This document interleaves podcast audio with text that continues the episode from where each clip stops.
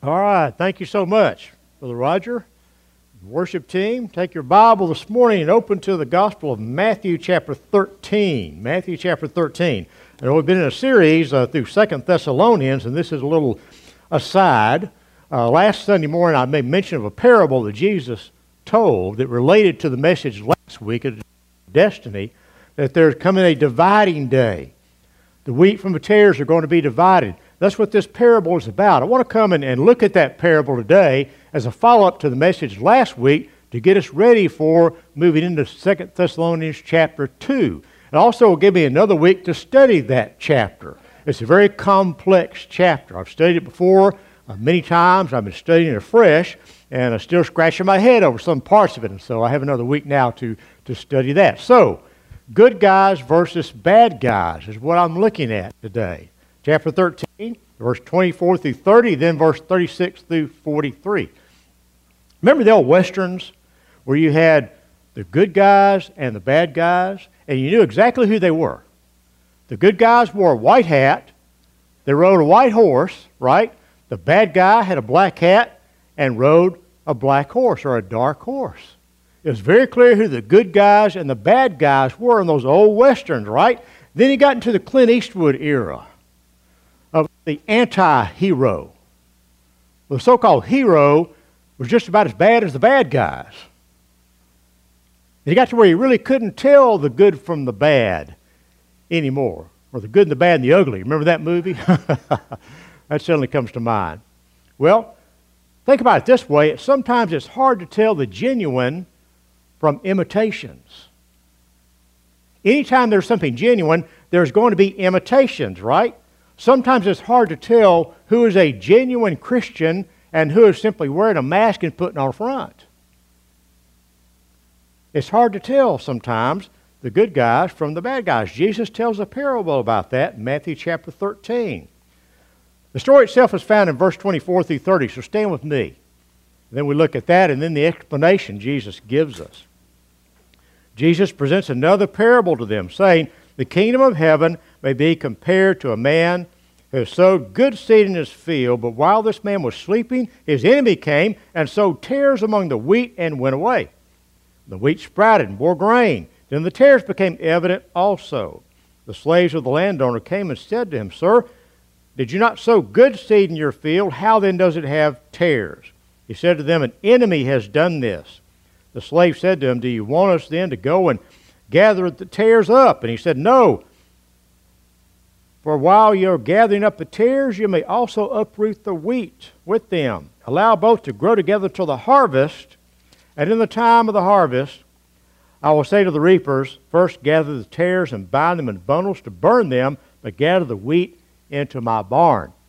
We don't have to wonder what this means because Jesus tells us exactly what the story means. Look down at verse 36 and following. He left the crowds, he came into the house, and his disciples came to him and said, Explain to us the parable of the tares of the field. Jesus said to them, The one who sows the good seed is the Son of Man. The field is the world. As for the good seed, these are the sons of the kingdom. The tares are the sons of the evil one. The enemy who sowed them is the devil. The harvest is the end of the age. The reapers are angels. For just as the tares are gathered up and burned with fire, so shall it be at the end of the age. The Son of Man will send forth his angels that will gather out his, of his kingdom all stumbling blocks, and those who commit lawlessness, they will throw them into the furnace of fire. In that place there will be weeping and gnashing of teeth. Then the righteous will shine forth as the sun in the kingdom of their Father. He who has ears, let him hear. Let's join together in prayer. Father, give us ears to hear today what Jesus says and what he means by this parable. Father, we know there's coming a time of a great separation. The wheat separated from the tares. Father, impress this truth upon us today as we grow closer and closer to that time. This is our prayer in Jesus' name. Amen. Amen. You may be seated. A parable is an earthly story with a heavenly meaning. That's the simplest and best definition I've ever heard of a parable. And this is really a, an earthly meaning that would have been very well known to the people of that day. They were agricultural society, weren't they? So this picture would have been uh, very, very well known. Man plants a field, puts wheat out there. But at nighttime, an enemy comes and sows weeds or tares, or actually bearded darnel is what this really is describing here. He sows tares among this guy's wheat. Now, you would do that sometimes to somebody you didn't like. You want to get even with them? You know, you go sow some, some tares and some weeds in there among their wheat. That was actually done by many times by people. And uh, at a certain stage of the growth, you really couldn't tell the tares from the wheat. In the beginning stages, they looked exactly the same. Even an expert would be fooled sometimes. But it was a totally different nature. You see, the, the tare, the, the bearded darnel, was slightly poisonous. It was a totally different nature. But they would grow together, and, uh, and many times the, the, the, the roots would get intertwined with the wheat. That's why the farmer tells the workers don't pull them up right now. Let them grow together through the harvest. Then we'll separate them out. Then we'll separate them out. We'll gather the wheat into the barn, and the tares we will burn. When they got to the time of harvest, the nature of the two was obvious, so they would separate them out. There's a very obvious spiritual truth there, isn't there, about a coming day of separation. I've used the illustration many times of how you walk into this church and you sit on one side or the other. There's one side or the other. You're not somewhere in the middle. You're not halfway in, halfway out. And there will come a day when there will be a great division, and you're going to be on one side or the other. On one side or the other. And with the message we looked at last week at the first chapter of Second Thessalonians impressed that truth upon us. As we move closer and closer to the return of Jesus Christ, the lines are being drawn more and more light and dark. Don't you see that in the day in which we live? Well, this parable really calls that to our attention. First thing I want you to see is that there are two planters in the field. Two people who are doing the planting. Jesus sows the good seed, the devil sows the tares, Jesus tells us. The field is the property of the one who owns the good seed. It was the good guy that owned the field. An enemy came, an interloper came, and sowed the tares. So God is in control of this world. No doubt that He is the owner of this world. Somebody said the devil is like a squatter.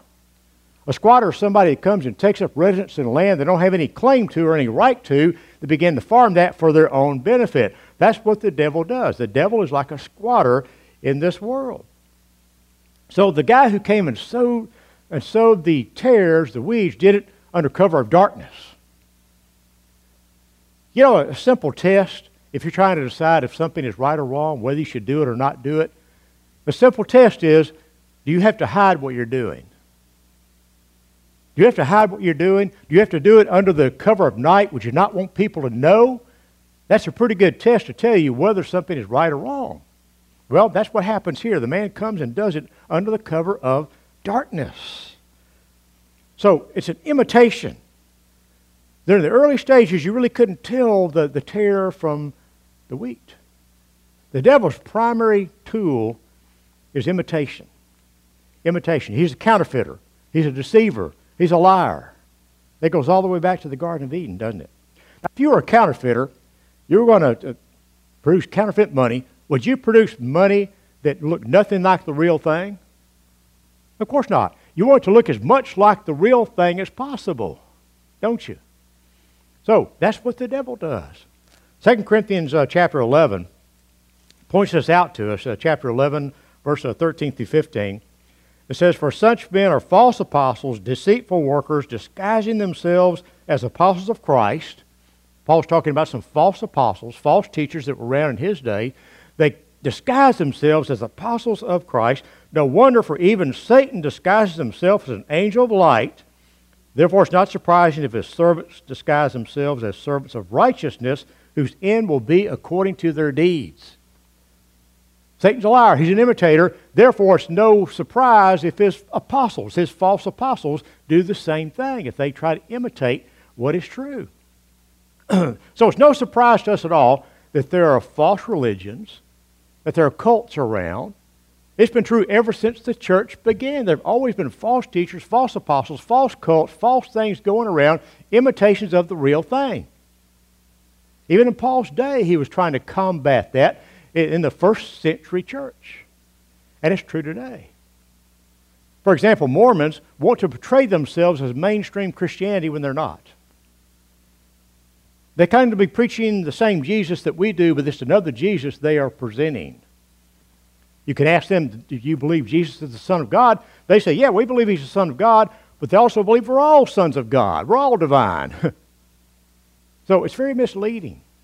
Many times cults will use some of the same terminology that we use, but they mean something very different by the terminology than what the Bible. So there's always the question when you hear teaching going around about Jesus is it the Jesus of the Bible? Is it the Jesus of the New Testament?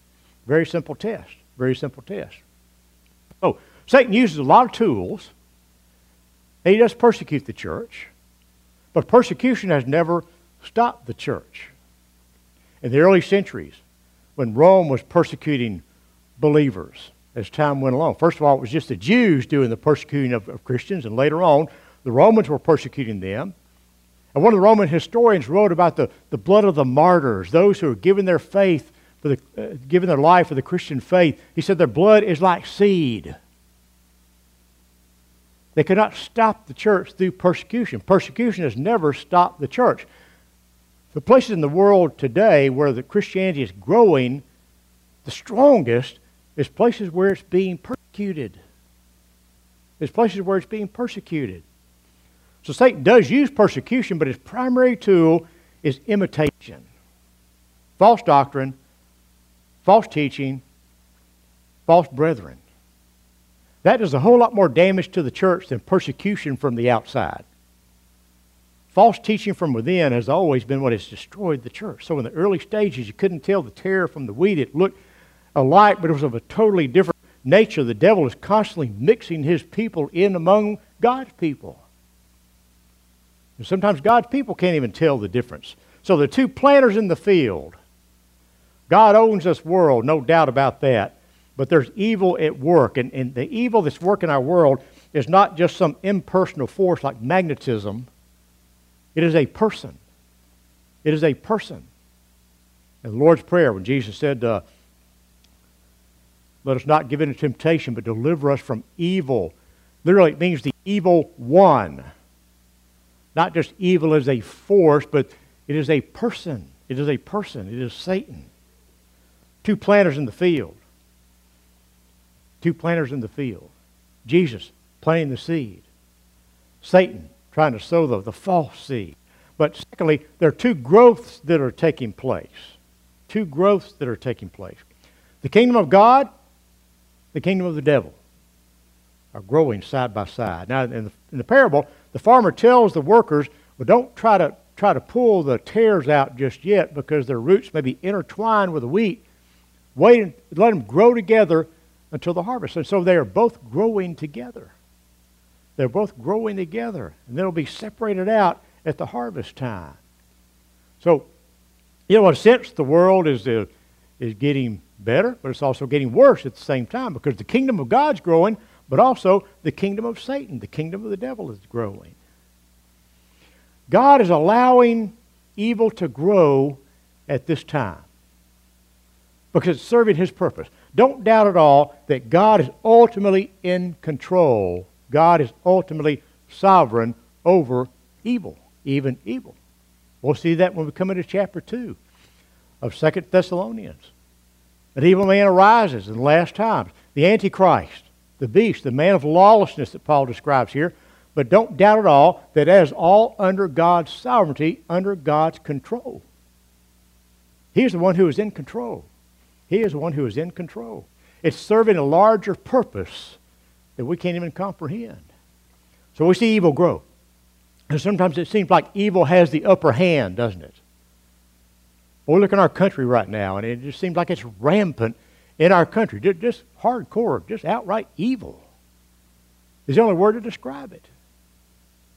And it seems like it's got the upper hand, but in the end, it won't. In the end, it won't. The kingdom of God is growing too. Uh, look at uh, verse 31 through 33 of, of Matthew 13 as Jesus continues on the same subject. He says he presents another parable to him, saying, The kingdom of heaven is like a mustard seed which a man took and sowed in his field. This is smaller than all the other seeds, but when it's full grown, it's larger than the garden plants and becomes a tree, so the birds come and nest in its branches. He spoke another parable to them. The kingdom of heaven is like leaven, which a woman took and hid in three pecks of flour until it was all leavened. So it's like a mustard seed. It's like a small seed. The mustard seed was one of the smallest of seeds you plant it, but it grows into a big tree. Woman takes leaven, she puts it in, in flour, and, and it permeates and it grows. You see, the kingdom of God is growing. Maybe we can't perceive it with the eyes, but it's growing. Every time somebody comes to trust Christ as the Lord and Savior, the kingdom of God is growing. The kingdom is growing. The kingdom is growing. In some parts of the world, it's spreading like wildfire. And like I said earlier, mostly in places where it's being persecuted. That's where the church is growing the most. That's where it's growing the most. So both kingdoms are here and they're growing. The kingdom of God is, is both present and future. Jesus Christ is going to reign upon this earth one day. But right now, the kingdom is growing. It's one you don't see with the eyes, and he points this out in some of his parables. But one day it will come to full expression, and he will reign upon this earth. He will reign upon this earth. So we, right now, we live between the already and the not yet. You've heard me use that phrase a lot of times. I think it's very biblical. We live between the already and the not yet. It's growing. It's growing.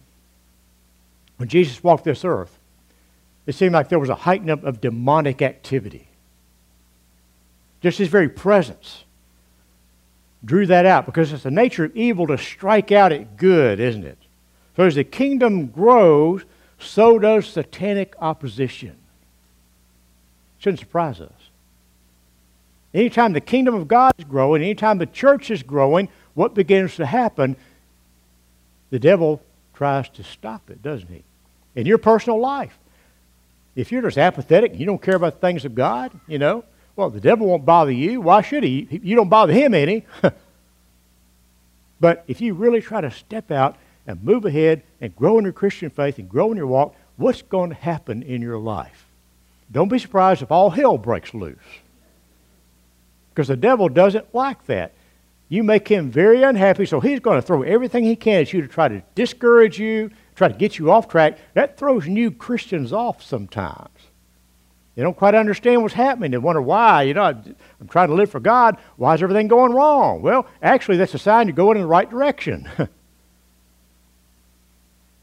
if the devil never bothers you, you ought to sit down and look at your spiritual life. Maybe a sign that uh, you're no threat to him at all. You're not going anywhere in your Christian life.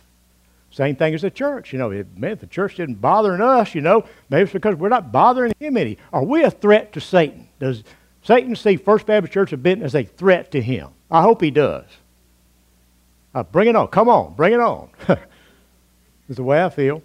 So, two kingdoms growing. Now, there's no doubt, no doubt about the outcome. These two kingdoms are headed for a showdown.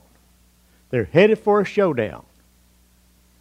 There's already no question about what the outcome is going to be. Jesus Christ is going to be victorious. He'll reign and rule upon this earth. That outcome was determined at the cross and resurrection. When Jesus came forth from the tomb the third day, death was conquered. It hasn't been fully realized yet. That victory hasn't been fully realized yet, but the outcome was decided right then and there. Sentence has been pronounced upon the devil, the time will come when it that will be carried out when Jesus Christ comes back. When Jesus comes back. So the two kingdoms growing. No question about what's going to happen. So right now, you got the, the kingdom of God growing, but also the kingdom of Satan. And it's not like a, you know a dualism that you see in some pagan religions where you have a equal you know good versus evil, or like in Star Wars where you have the Force, the good side and the bad side of the Force. No, that, that's not what the Bible teaches. No, God is sovereign. God is in control totally. Eh, in a way that we can't even imagine.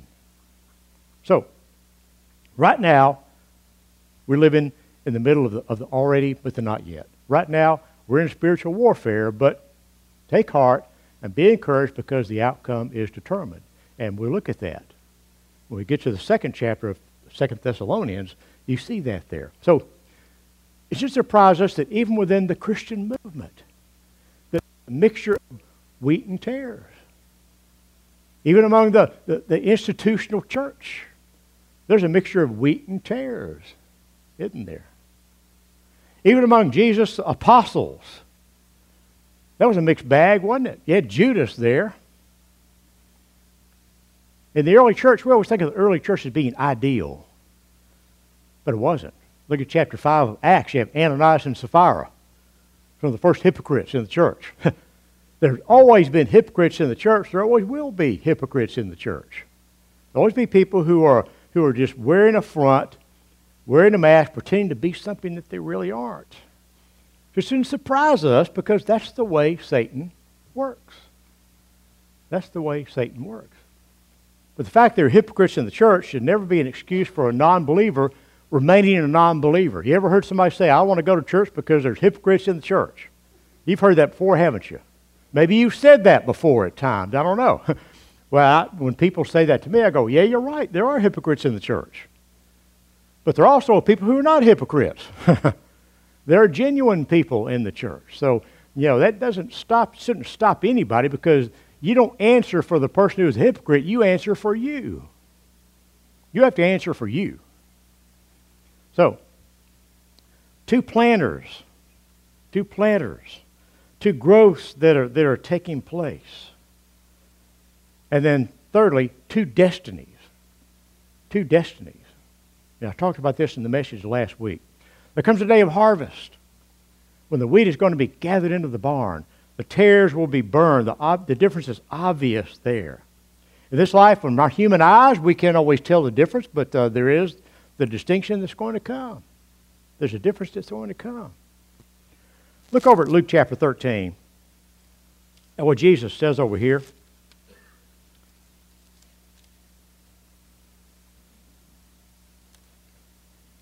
I'll get there in a minute. Luke chapter 13. Now, verse 22, I want to start there. Jesus was passing from one city and village to another, teaching and proceeding on his way to Jerusalem.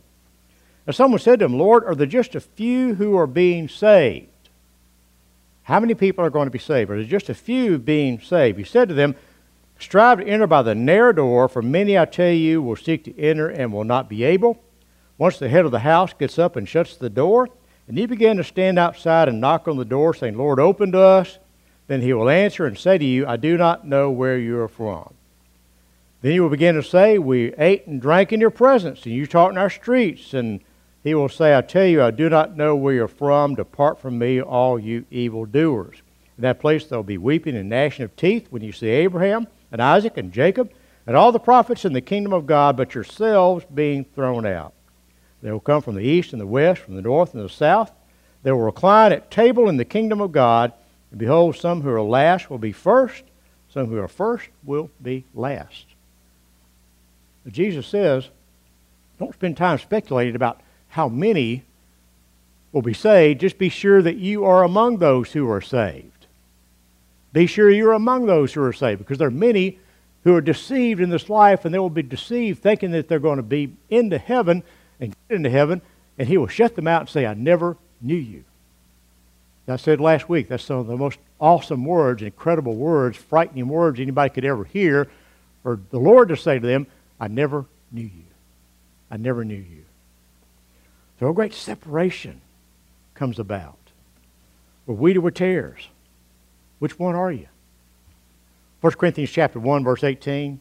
Paul writes there, he says, The preaching of the gospel is to those who are perishing foolishness, but to us who are saved, it is the power of God. To those outside of Christ, the cross just seems foolish. It doesn't make any sense. But to us who are saved, it is the very power of God. It is the very power of God. Is it that power in your life? You know Him in a personal way. If you never have trusted Christ as your Savior, I invite you to come and trust Him today. Or maybe you need to come and pray at the altar about some matter. There's so many things that need praying over these days. We can't pray too much as a church, can we? Maybe you want to come down here and pray during this time. We pray always for God to open our eyes and that we respond to Him the way that He would have us to. So let's stand together. And our song this morning is going to be Open Our Eyes, Lord. Pray for God to open your eyes in these moments. Let's join together in prayer. Father, we thank you so much for this opportunity to be here today, to worship you and praise you. It's been a great time of worship here in your house. And Father, we pray right now for these moments of, of commitment, moments of invitation, Father. And I pray that uh, you would touch hearts and lives here. Lord, if there's one among us that doesn't know you in a personal way as their Savior, may they step out and step forward and trust you. Whatever other needs there may be here, Father, we pray, Lord, that you would uh, just speak to hearts here today. This is our prayer. In Jesus' name.